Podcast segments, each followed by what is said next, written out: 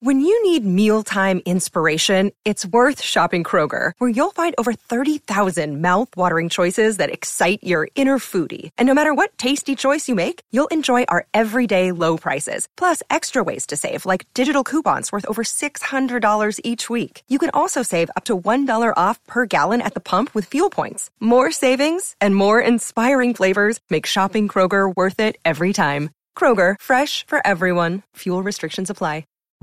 What are you doing right now? Perhaps you're in the supermarket. Maybe you're on a run or on the commute. But wherever you are in the world, and whatever you're doing, right now you're also listening to my voice.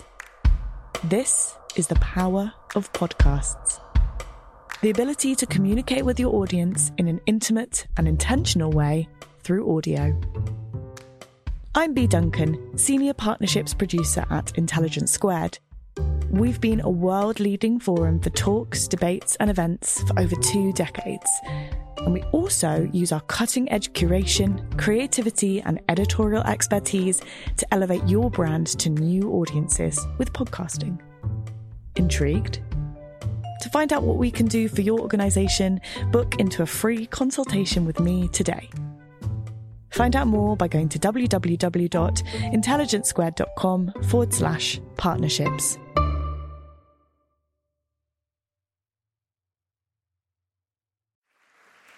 Thank you, Hannah.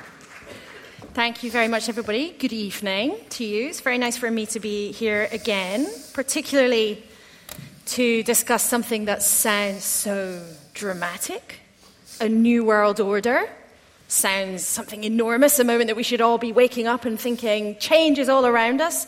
Is that really where we are? Next to me tonight, I'm delighted to say, is Professor Jeffrey Sachs. Um, I've just come from interviewing Michael Gove, of course, our former education secretary, who said during our referendum campaign, people have rather had enough of experts. Um, don't be too alarmed by that as a foreign visitor.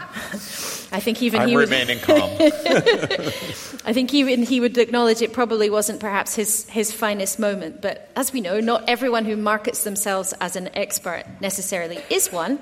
But here is somebody who could only be described as an expert. Um, professor Sachs is a professor at Columbia, a special advisor to Ban Ki moon at the UN. Yeah, Antonio Guterres. Of course. Our new Secretary General. Secretary General, who lucky, lucky to have you. A best selling author, his newspaper columnist, uh, who's published around the world, and whose latest book, Building the New American Economy Smart, Fair, Sustainable, is recently out and will be available for you to buy in the foyer. Special signed copies um, at the end of our session tonight. Um, we will be reflecting on recent events in America, recent events around the world. And although I'd like to start Professor Sachs by saying you are not somebody who you would associate with the views of the new President of the United States. Do you find yourself in some ways optimistic about what he might do? No.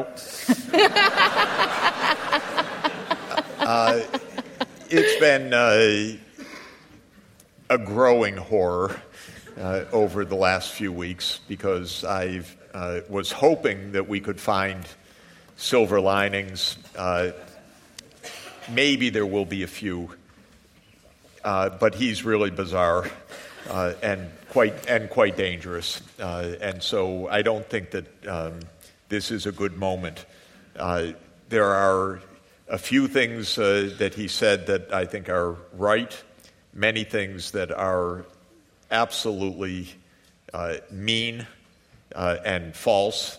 and and dangerous. And so this is not a good period. That's obvious. Uh, and what we do about it and how uh, we adjust uh, and respond, I think, is, is really important.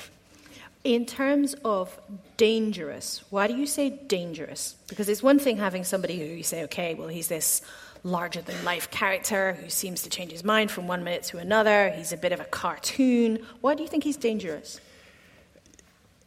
He certainly seems dangerous. You know, we're not, uh, we, we're living through a live online in print debate among the psychologists.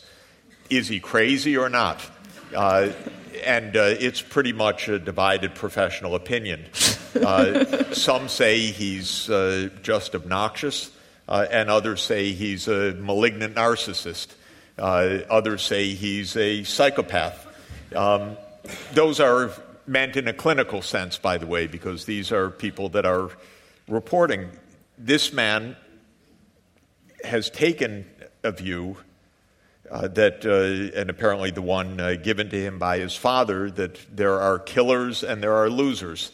Uh, and that is really a, a, view of the world that is um, dangerous, uh, especially since he sees himself as the killer side of, uh, of the story, and he sees me as the loser side of the story. So I don't, you know, I'm oh my God, an Upper West Side academic. Uh, that is one of the lowest forms of life imaginable to, uh, to, to, to, this guy. Um, Let's come back to, to, to, Trump perhaps in a second, although I, I, wonder how big your repertoire of groans could be. we could maybe go, go through some of that in the next hour and a half. But beyond Upper West Side academics feeling like an endangered species, yes. what, in your view, are the biggest risks right now? You know, you say this is a very dangerous time, but what are those biggest, what are the big risks? The big risk is that our generation is the last one that can address absolutely pivotal environmental threats on the planet. Uh, and we're the last ones that can do it because we're so close to dangerous thresholds that if we waste another generation, of course, the earth will survive, uh, much of humanity will survive, but we will no longer be able to avoid a lot of calamities. And so we're the last ones on that threshold. Uh, of course, there's the, the normal, the quote, normal existential challenge uh, that we face, which is that we're utterly capable of destroying everything because of the nuclear weapons. And it should be the highest purpose in life to keep people like Mr. Trump away anywhere from that, uh, that, that amount of power. Um, so we have the normal problems that we faced for the last 75 years of not blowing ourselves up, and we're, we're not great at that. We're in the 100th anniversary of World War I, which was the world's dumbest and probably most consequential war. Uh, and that it was a war with no reason, uh, but it ended up uh, upending everything.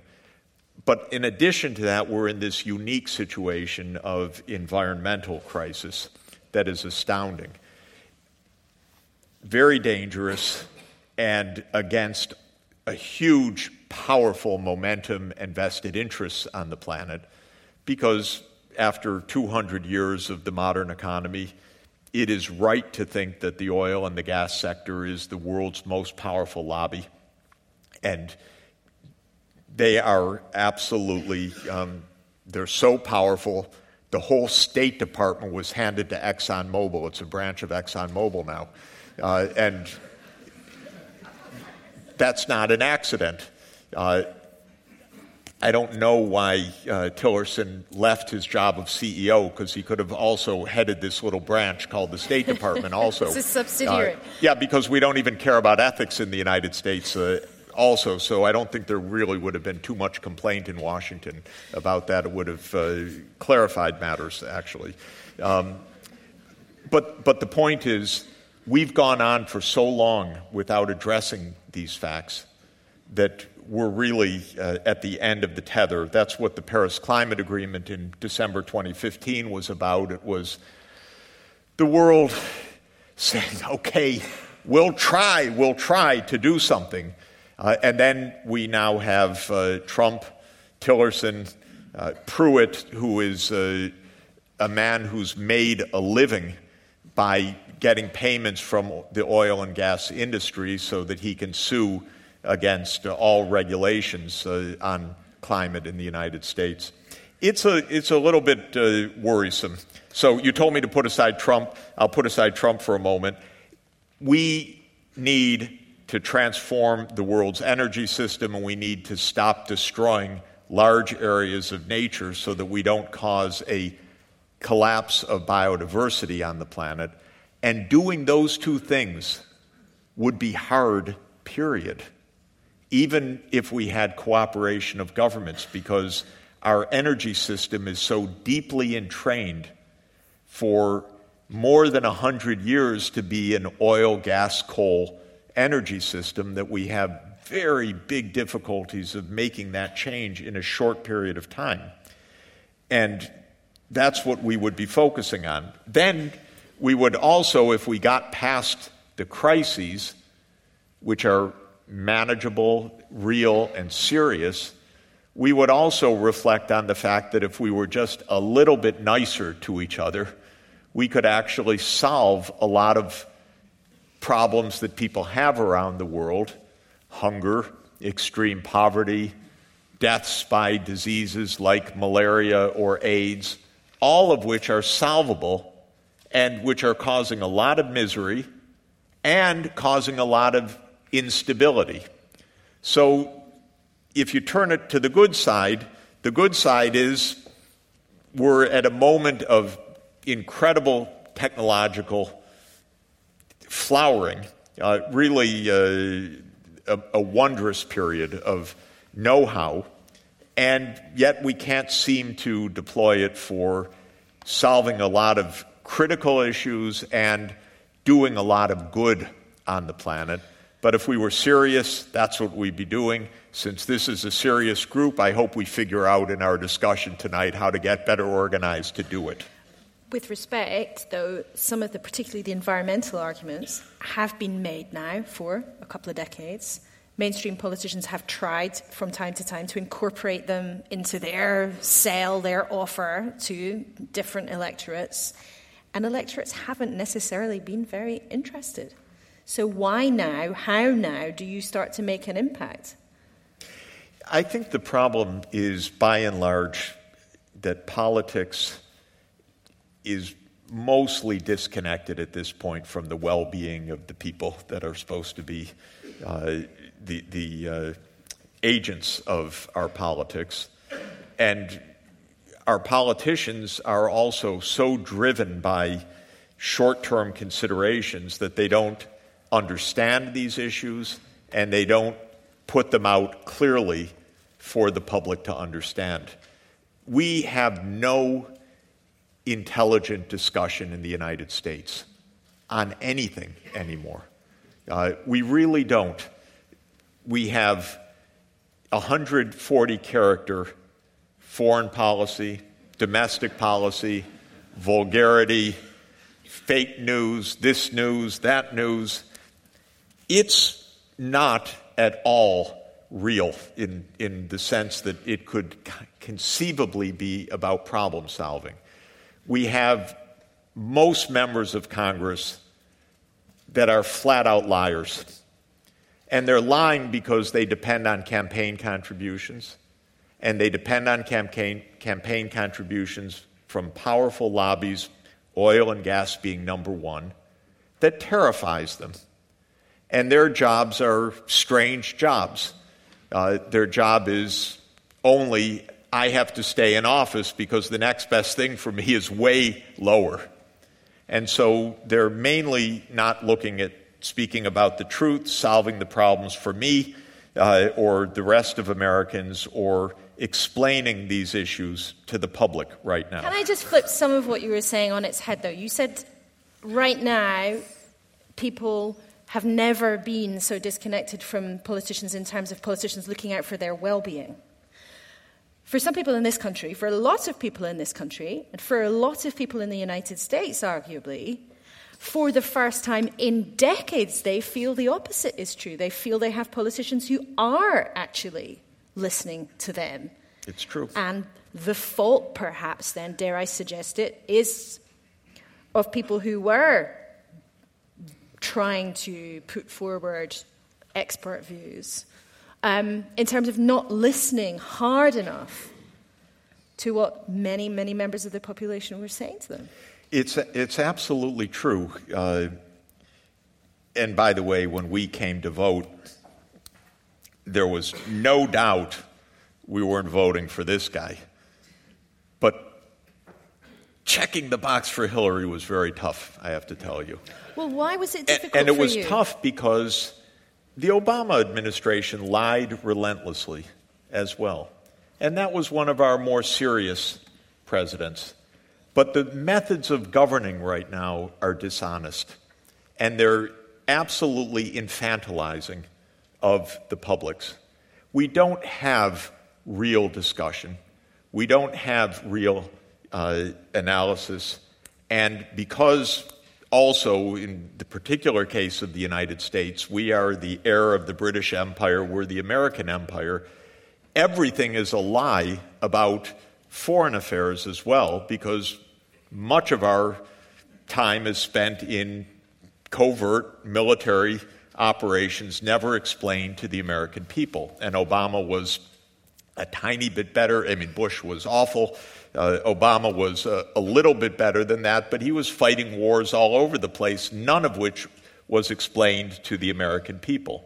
So I'm, I'm not happy with politicians in general, and it's not Trump versus Obama. I was no fan, uh, even though I was, uh, you know, I, I, voted for him twice. I cried tears of joy uh, in November 2008. I really thought this was it, um, and it wasn't it. Uh, we, we did not get the real change that we had been promised, and we didn't even get truth uh, in explaining the choices before us.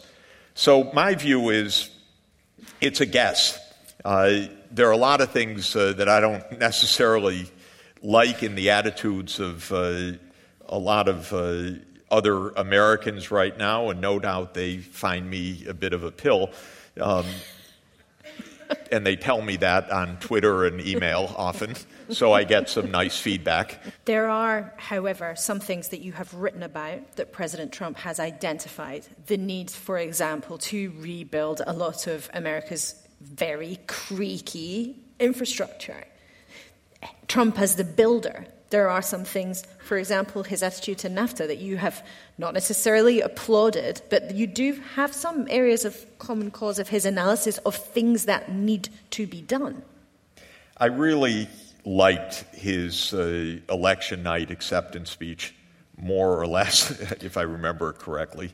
But he used the word build three times, and he said, We're going to build infrastructure. And I wrote a very enthusiastic op ed the next day. Oh my God, I agreed with something. Um, and Did the shock overcome you? Here's the issue, uh, and it's, uh, it's also not quite, uh, I'd say, the same here, but there are some similarities. The United States had its last infrastructure building around 1975. And if you go to America, your first experience when you get off of BA or whatever flight you get off of is the elevator doesn't work and the uh, escalator is broken, and you walk down the steps, uh, and uh, then there's a long walk because the walkway isn't working. Everything's broken. And then you get in a cab, maybe you have to walk a long way now because the airport's in disrepair.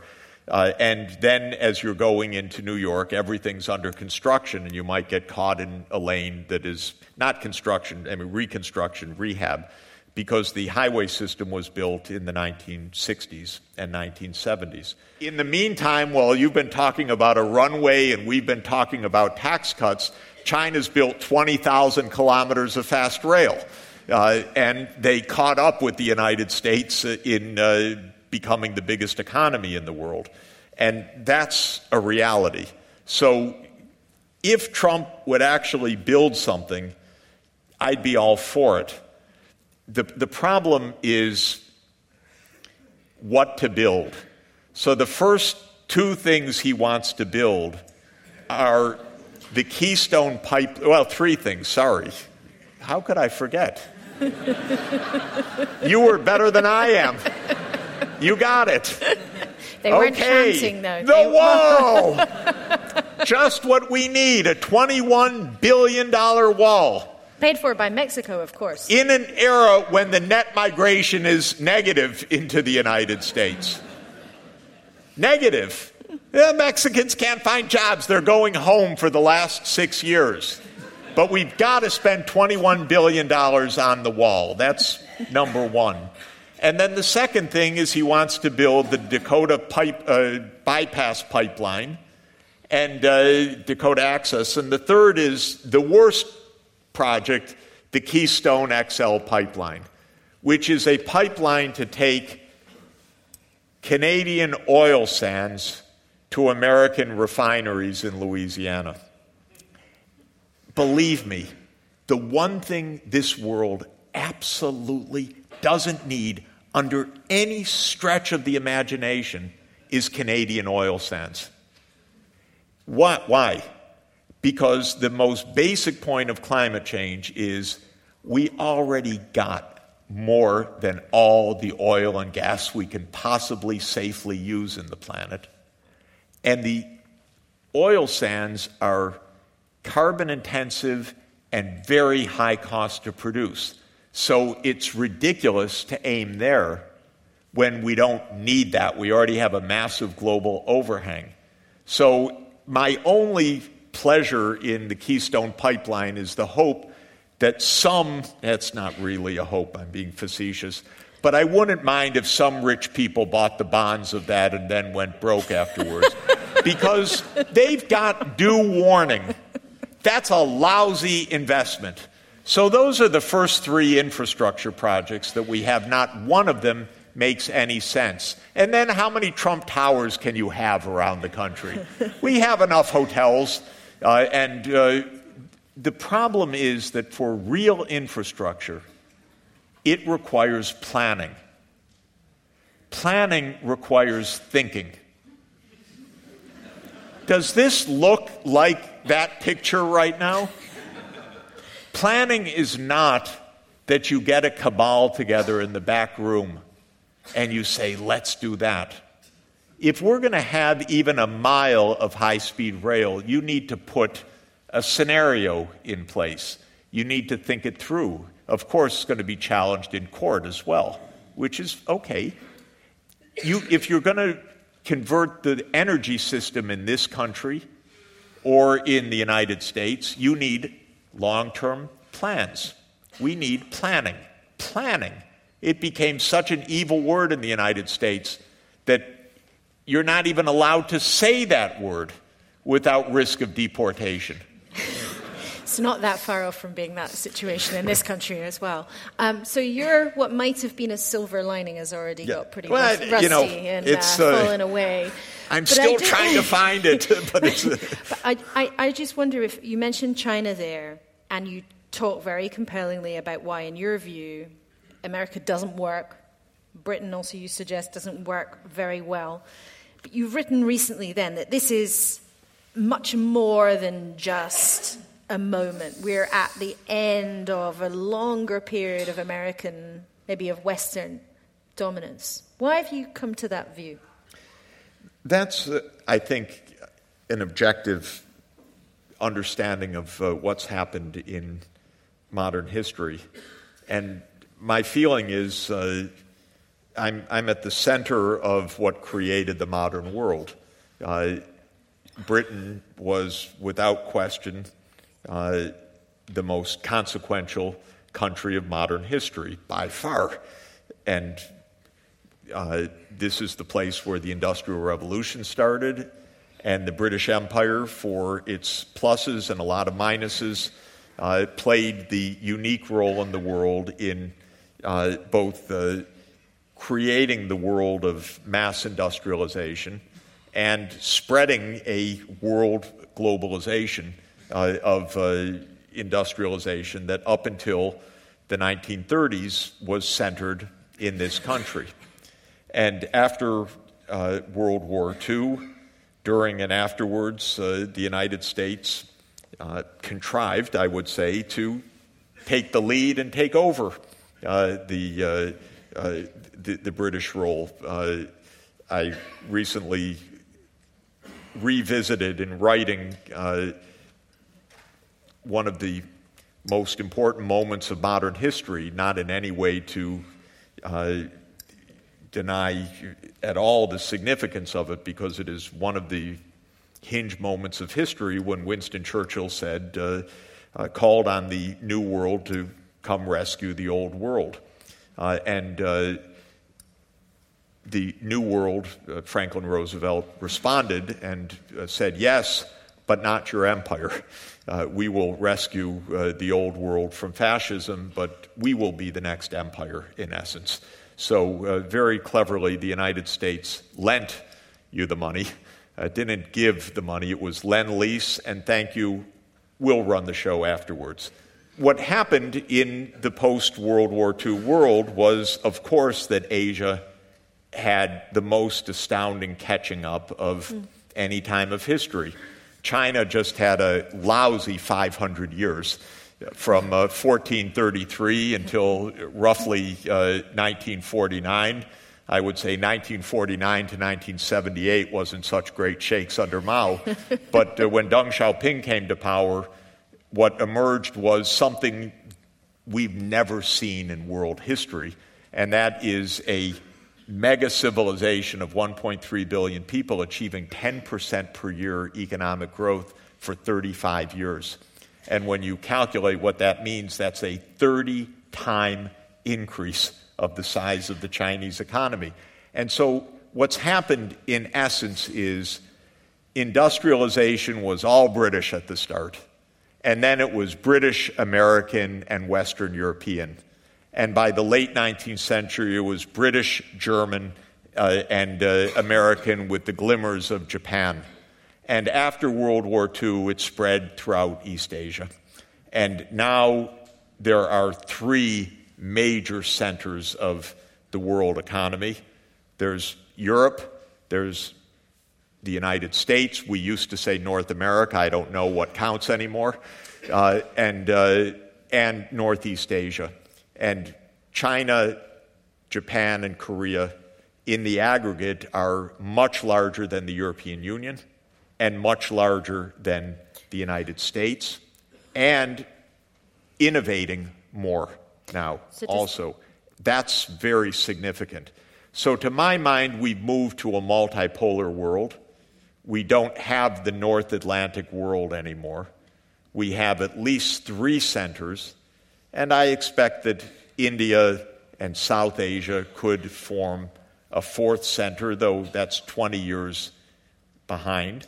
And Africa, because of its changing demographics and economic potential, 30 or 40 years from now could constitute a fifth region. And of course, I'm being very, um, you know, painting with a, a recklessly broad brush, but the point I'm making is that the North Atlantic, the Western world, isn't running the world anymore. And a lot of what we're seeing is the end of that phase. And I'm not saying America has a strategy, we have an incoherence now. America hates the idea that uh, China's catching up, so they put some fool in the White House who wants to have a trade war or a hot war with China don't wish it for anything.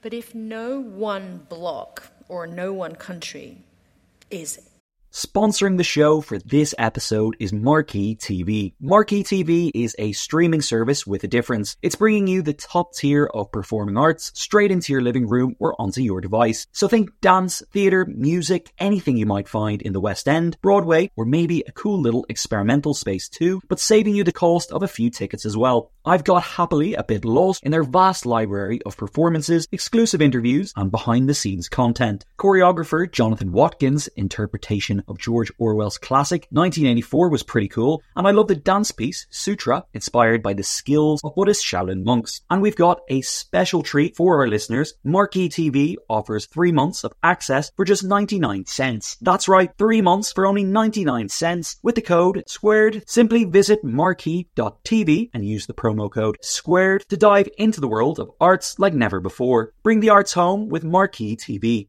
in charge, for want of a better word. Yes. If that American era is over, what happens in that multipolar world?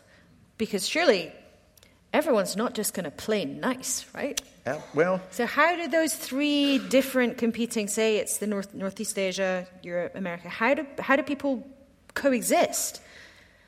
you know, in, in all of social life, uh, there are two images uh, that we have. On the one image is the Hobbesian image of war of all against all, that it's a harsh world, you better be tough, uh, everyone's going to try to take advantage of you. This is outright battle. And that's a Machiavellian or a Hobbesian, Thomas Hobbesian world. And then there's another vision, always, which is my God, we all share so many problems. Could we cooperate with each other? And that's a world that we sometimes see glimpses of when the world adopts the Universal Declaration of Human Rights in 1948 or establishes the United Nations in 1945 at the end of World War II, or adopts the Sustainable Development Goals in September 2015, or adopts the Paris Climate Agreement in December 2015. There's a yearning that couldn't we actually work together to solve problems? It's, both of these are pretty deep seated sides of our psyches and of our human nature. And both are really possible. The world could become the nasty, bitter, tough, violent world that Steve Bannon seems to envision. Who the hell needs this guy, by the way? Uh,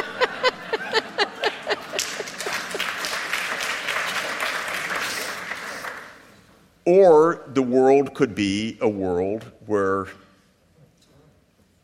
we say, and my experience, this is my absolute true experience in life, is that everywhere I go for the United Nations, and I've been senior UN advisor for the past 17 years, people are in trouble and they want help.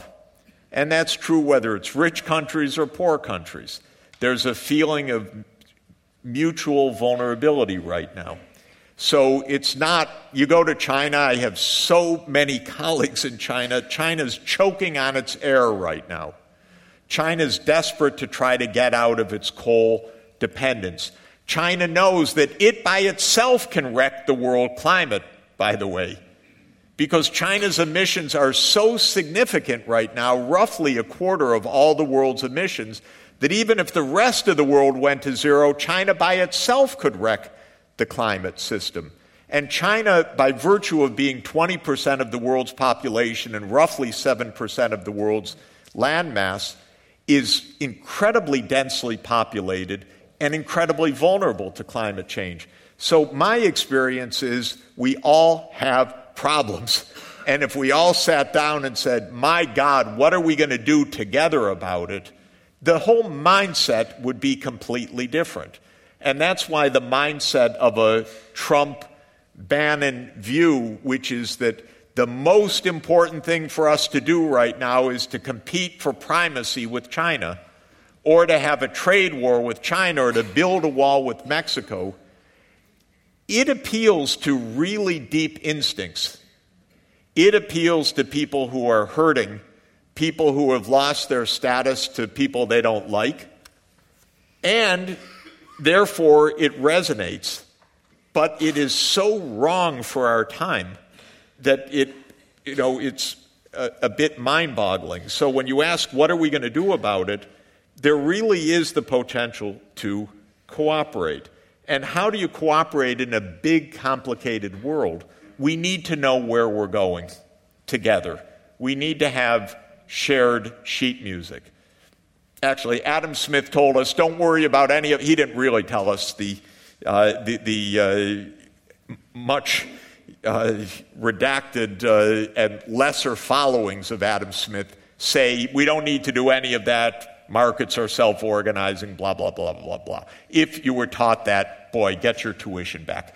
Uh, that's, that's a lousy economics class what we should be saying is we need to go towards decarbonizing the energy system because that's crucial.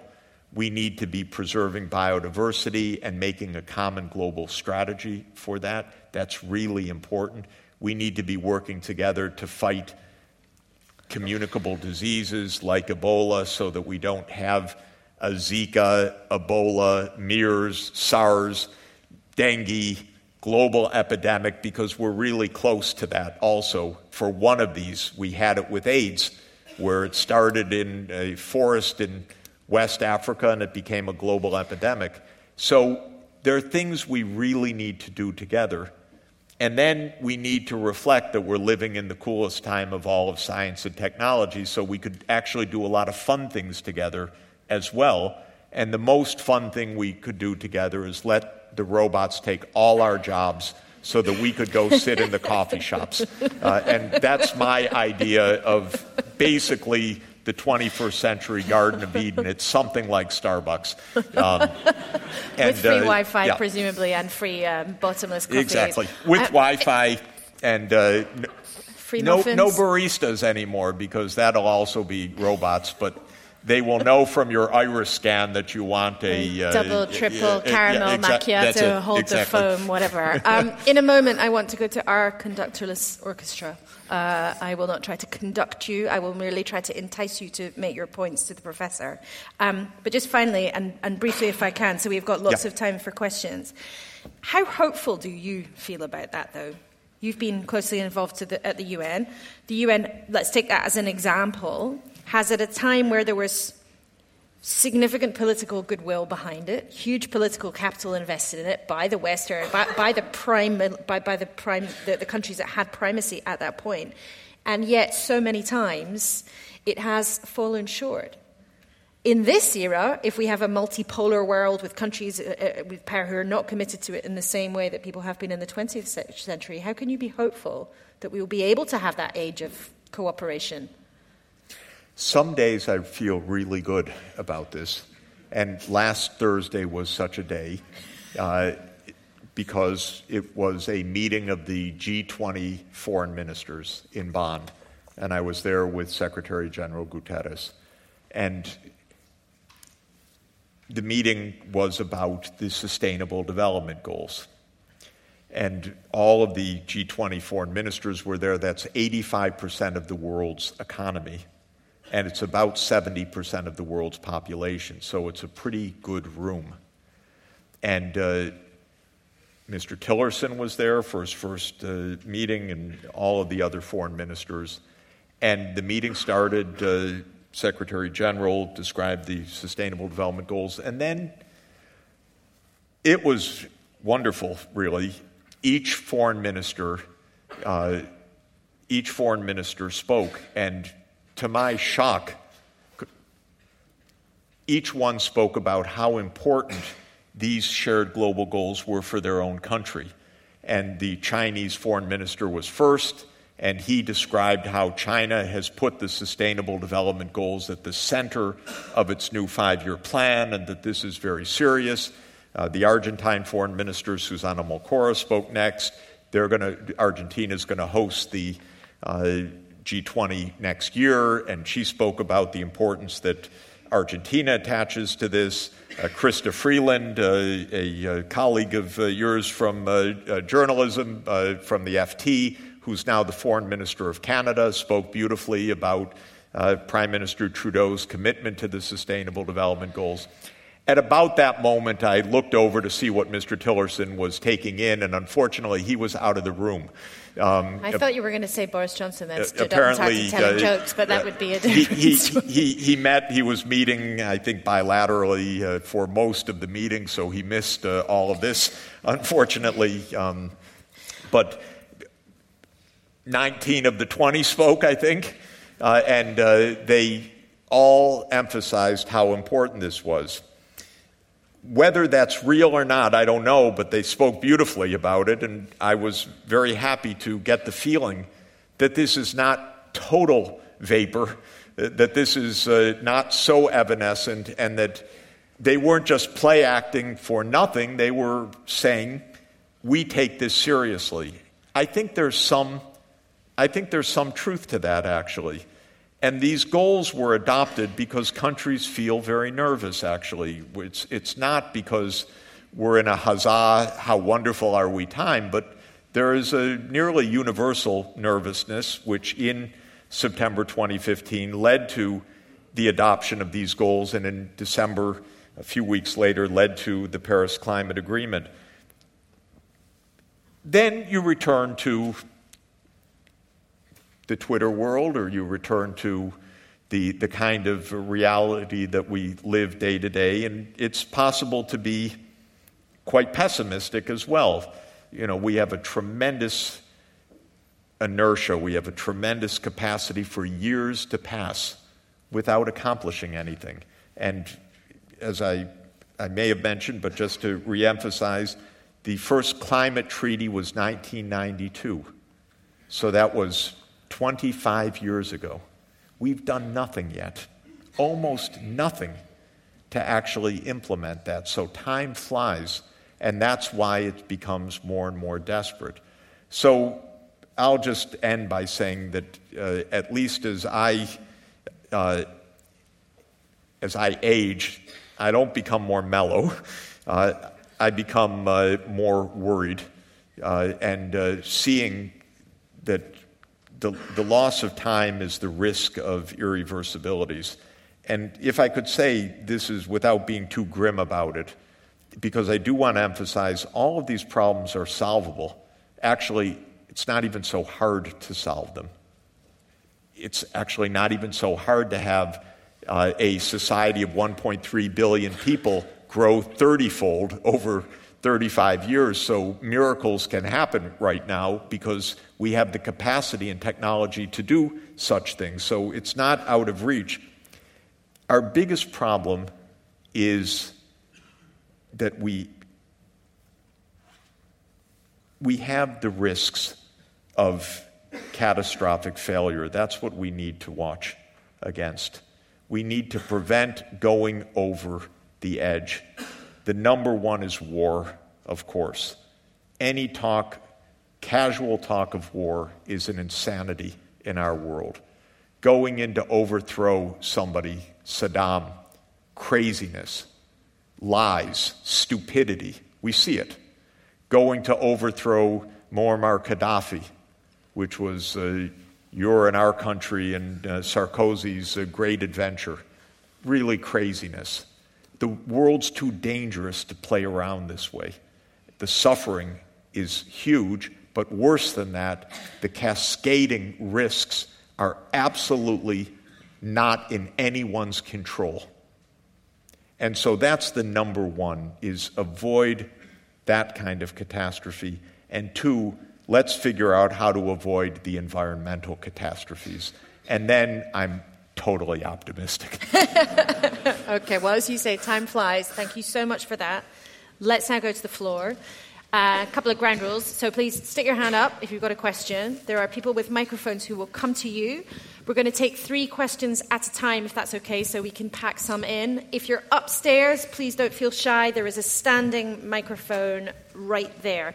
And when you ask your question, if you could, please stand up and forgive me in advance if I interrupt you because we want to get lots of people in. So, first question, lady there, then if I can to the gentleman behind you who's holding up the red glasses case, and then the lady there with the blue scarf. Hello, okay, it's Gabrielle Walker, and thanks very much for not always um, very optimistic talk, but um, I, I, want to offer a little bit of hope and uh, to ask you about this particular aspect of it, which is you talked about uh, the, the uh, terrible situation where politicians are so disconnected from the people, these politicians that we think can actually do something. And I would offer that there are actually a lot of politicians that are hugely connected to people in the US, in your own country, and right across the world. And that's politicians in cities and states and regions. And if you add to that business leaders, you talked about Rex Tillerson, but haven't mentioned all the business leaders who now have a renewed sense of the need to connect for the, for the sake of showing that they have a purpose and that they have a mission in the world. And then on top of that, the NGOs who are connecting with them. I would suggest that one of the main reasons that we got the Paris Agreement was the role of these non state actors, and they're becoming increasingly important. Okay, so we should be optimistic about local politics. And to the gentleman there behind. Yeah, I thank you very much. I get it. Uh, in a very competitive and, and Hobbesian uh, world, we, we need to be a little nicer to each other. Uh, no one's listening to the planners and thinkers. But uh, my question is how will uh, this populist streak end? Okay, and then the lady behind with the blue scarf. Thank you very much for the talk. If I may ask one economist to another, um, you talked a lot about communication. How could economists communicate better to help in this situation? Okay, great questions. Thank you. So, could local politics be the answer? People are more connected to what's happening locally. How will populism end? So, I think one part of one part of the uh, issue of communications is these are not simple topics, and we shouldn't uh, pretend that they are. But we need ways to communicate that go beyond the uh, incredible uh, uh, short termism of the media. I don't have, I really don't have a, any a glib solution to that. But it's a disconnect. C.P. Snow talked about it already in a different way of the two cultures uh, uh, from 1958, so uh, that was 60 years ago. but this is a little bit different. We need to be able to calm down to have a discussion. One thing I'm recommending for Earth Day in the U.S., and we'll go home tomorrow to try to get it organized, is for the colleges and universities around the United States to open their doors on Earth Day, to ha- invite the publics in, and the congressman in, and to take roll call, to have a teach in about climate change to spend a day so that people can understand and ask, what is this really about? What is implied by this? Not with a top down curriculum, which would be politically suspect, but I want everywhere in the country for people to be able to come through the doors and talk, listen, debate, and have the experience of talking to a real live scientist. I had a remarkable for me uh, exchange with a very nasty emailer last week when I said something about climate change, and they wrote a vitriolic, vulgar uh, email to me uh, about what a unintelligent person academic. I am, uh, and uh, didn't you know fact X, Mister Know It All? And so the fact X was uh, what we now call fake news. Uh, unfortunately, what's now called fake news is mostly real news. Uh, so this adds to the complication of it. I think Alan Turing probably had something to say about this. Uh, but uh, he sent me a website which was a complete confabulation. But in the first line, it said, is so and so scientist at such and such institute in California. And it took about three seconds to determine such and such institute doesn't even exist. So I wrote back to him and I said, It doesn't exist. And on and on. And he said, Are you calling me a liar? How about this? And I answered that. How about this? And finally, after four of these rounds, which was getting more and more bizarre and, and exhausting, I said, I thought I had a nice idea. Very polite. I said, uh, Thank you very much. It's been nice to talk to you. Perhaps you would like to stop into your local college or university and have a chat with uh, somebody there about these issues.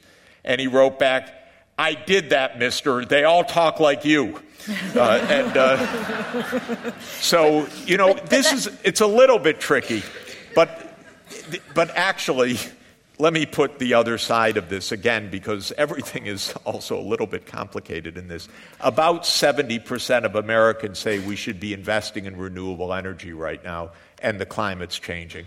So even while I track down one of the clear 30% that denies this, what's really going on in the United States is politics and interest groups uh, and uh, vested interests of, of uh, the Koch brothers, not predominantly this particular point. But that's one part of, of the communication. So, do you acknowledge that academics, experts, for want of a better word.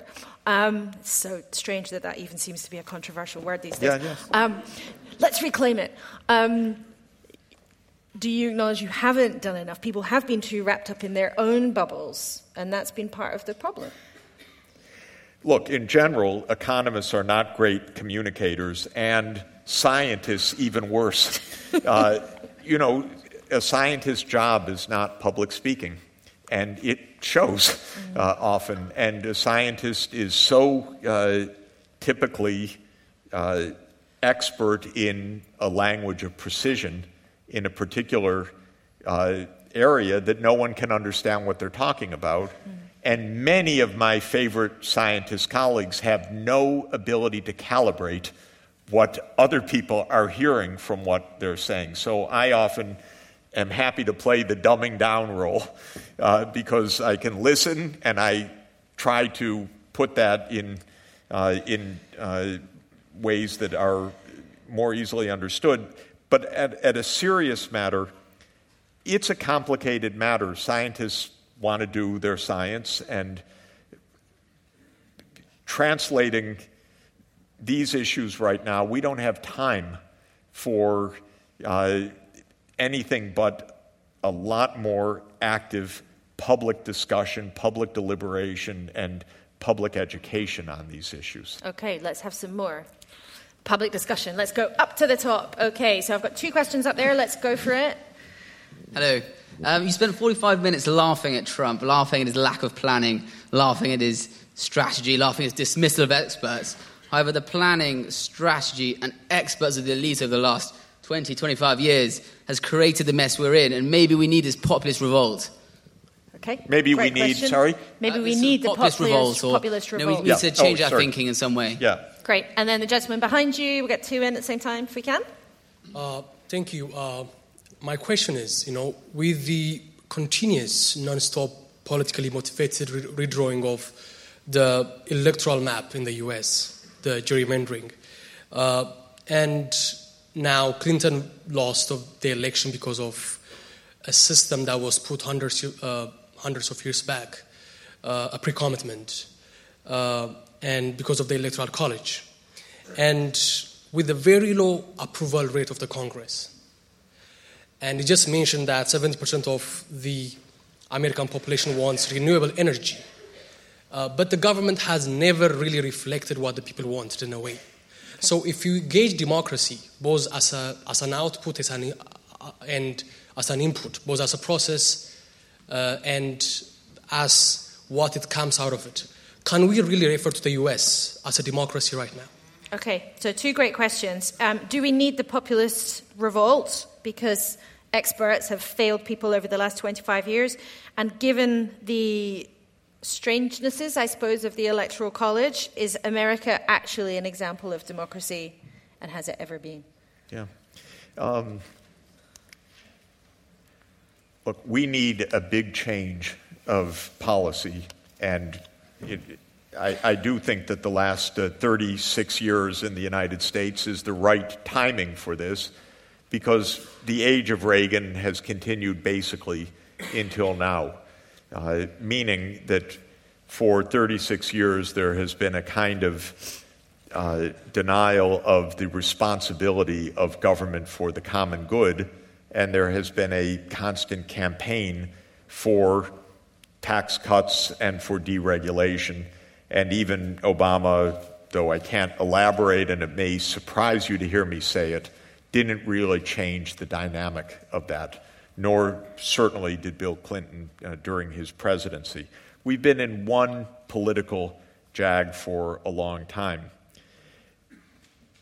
Trump is not the answer to this, and he's not the answer to it because uh, while he is a populist response, he's not a response that provides answers to these problems.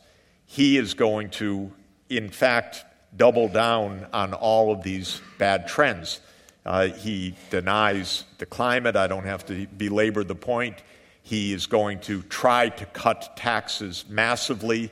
So uh, he is uh, not going to do, uh, he is deregulating the fragile uh, construction of uh, some regulatory scaffolding that was put back in place after the 2008 financial crisis, and he's blaming foreigners for the ills. So, in this sense, to say, do we need the populace? No, we need a change of direction. So, I'm not even despondent uh, in this sense about American electoral politics per se. I'm obviously uh, very, uh, very concerned about where we are right now, but I'm not despondent about the American public. Remember, Donald Trump's approval rating right now, as I'm not up to date for today, I forgot to look, but it was running at between 38 and 40 percent, with 55 percent opposed. That's unprecedented for a new president anyway, but it also makes clear this, this man's not running a demagogic government that has the support of the majority of Americans, however nasty.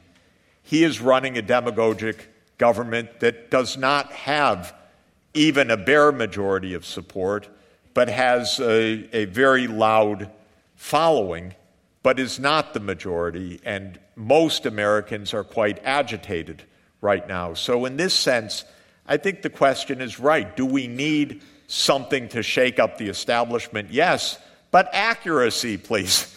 Uh, it doesn't mean that anything uh, is uh, the next answer. And it's never true in human affairs that, uh, well, uh, things have to get even worse to get better. That's the worst line of public policy in history. Never hope for things to get worse because we're not in control. There's no, or, there's no conductor. And when things get worse, they can go from bad to worse to even worse. So never hope for things to get worse so they can get better always hope for things to get better. Okay, we are getting short of time now, so two requests. If you can keep your questions short, and Professor Sachs, if you can keep your answers slightly yeah. shorter, that would be great. So let's go to that back section there. Lady there at the back. Hi, good evening. Um, quick question. Could you just explain what kind of policies you would like to see implemented to address the unequal distribution of wealth that we see both uh, within countries and between countries? And if you could add into your question the robots and technology that you're very optimistic about, because it seems to me that a lot of jobs that Trump is trying to, or that Trump is talking about, haven't been lost to Mexico or China, but to automatization. And therefore, isn't the technology going to exacerbate this problem, and how do we mitigate against it? Okay, right. two good, good questions there. Hi. Um, I was wondering how we go about implementing change to save our climate when it's something that most lawmakers, unfortunately, are indifferent to or against. Yeah. Okay. What kind of policies do you think we could adopt to go for wealth redistribution? Best measure of inequality is called the Gini coefficient. It varies between zero, complete equality, one, one person has everything, everyone else has nothing. The OECD keeps the score for all our countries. And you can go online, oecd.org, and look up the Gini coefficient. You can look it up in two ways. One, the inequality of the income we take home by our, the market earnings. And then, second, the inequality after we pay taxes and after we get transfers and benefits. So, the key is that most countries are fairly similar in the pre tax and transfer inequality in the rich world. But the countries differ hugely after taxes and transfers. The most equal countries are Denmark, Norway, Sweden. Why? They tax like hell. And then they distribute for quality health, quality education, clean air, clean water, long vacation time childcare, preschool, maternity leave, paternity leave. By the way, they love it because when I do the rankings every year of the world's happiest countries, they're also the happiest countries in the world. Tax me more. So that's the answer. You know, okay, so the answer is we need redistribution.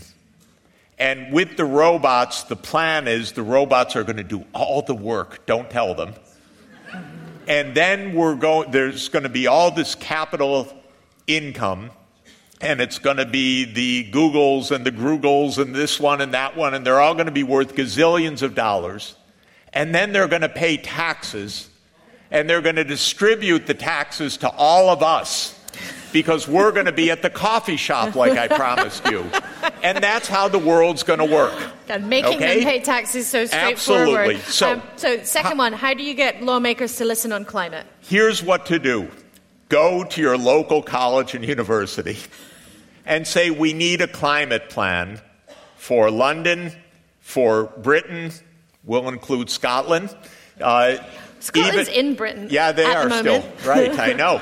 Uh, and we will uh, also even uh, think about Europe, too. And seriously, what's needed are plans. And the plans are not going to come from the politicians. The plans have to come from the energy experts. And the energy experts need to stand up and say, you know what? It's not even so hard. That's what they have to tell. And then some entrepreneurial politicians are going to stand up and say, I was at UCL this morning, and I was at Cambridge this afternoon, and at Oxford, and at Leeds, and uh, at Durham, and I heard the same thing from all of them. We've got an easy solution to this problem, and it's going to save the world for your children, and they're going to get elected. And that's honestly what we have to do. We have to get serious about what's really at stake here, not theories, risks, my telling you about how horrible it's going to be, but what to do. And don't wait for the politicians, they don't have a clue. And the government ministries, at best, are going to ask the universities anyway. So cut out the middlemen, get the universities to stand up, and next time you're near a local university, say, What's your energy plan for Britain? You don't have one, they do. And let's get a little competition among our universities. Uh, just finally, if I may, a very simple question. Are we, right now, as we go about our daily lives at the start of 2017, witnessing the first days of a new world order? That dramatic statement. Is that right? We're in the middle of really profound change, no question about it. If we're smart and we're lucky, we will get to something very good because we're not in a situation like uh, uh, 1447, 1347, excuse me, uh, of uh, the uh, plague and nobody knows what it is. There's no problems that we face that we don't understand with really exquisite knowledge. We're very lucky. So that if we find our way through this moment, which is really a moment of plate tectonics, it's geotectonics changing right now, we have a chance for really that wonderful world. We have to be really careful, and if we get through to the other side, I want to meet you in the coffee shop.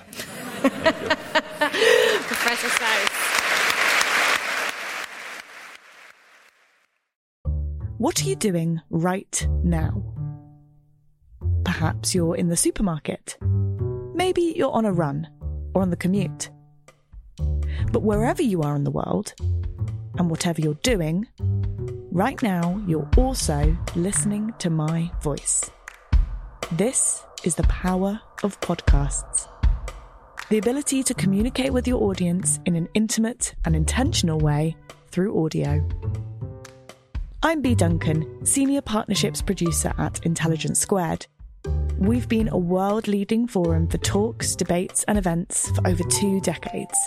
And we also use our cutting edge curation, creativity, and editorial expertise to elevate your brand to new audiences with podcasting. Intrigued? To find out what we can do for your organisation, book into a free consultation with me today. Find out more by going to www.intelligencesquared.com forward slash partnerships.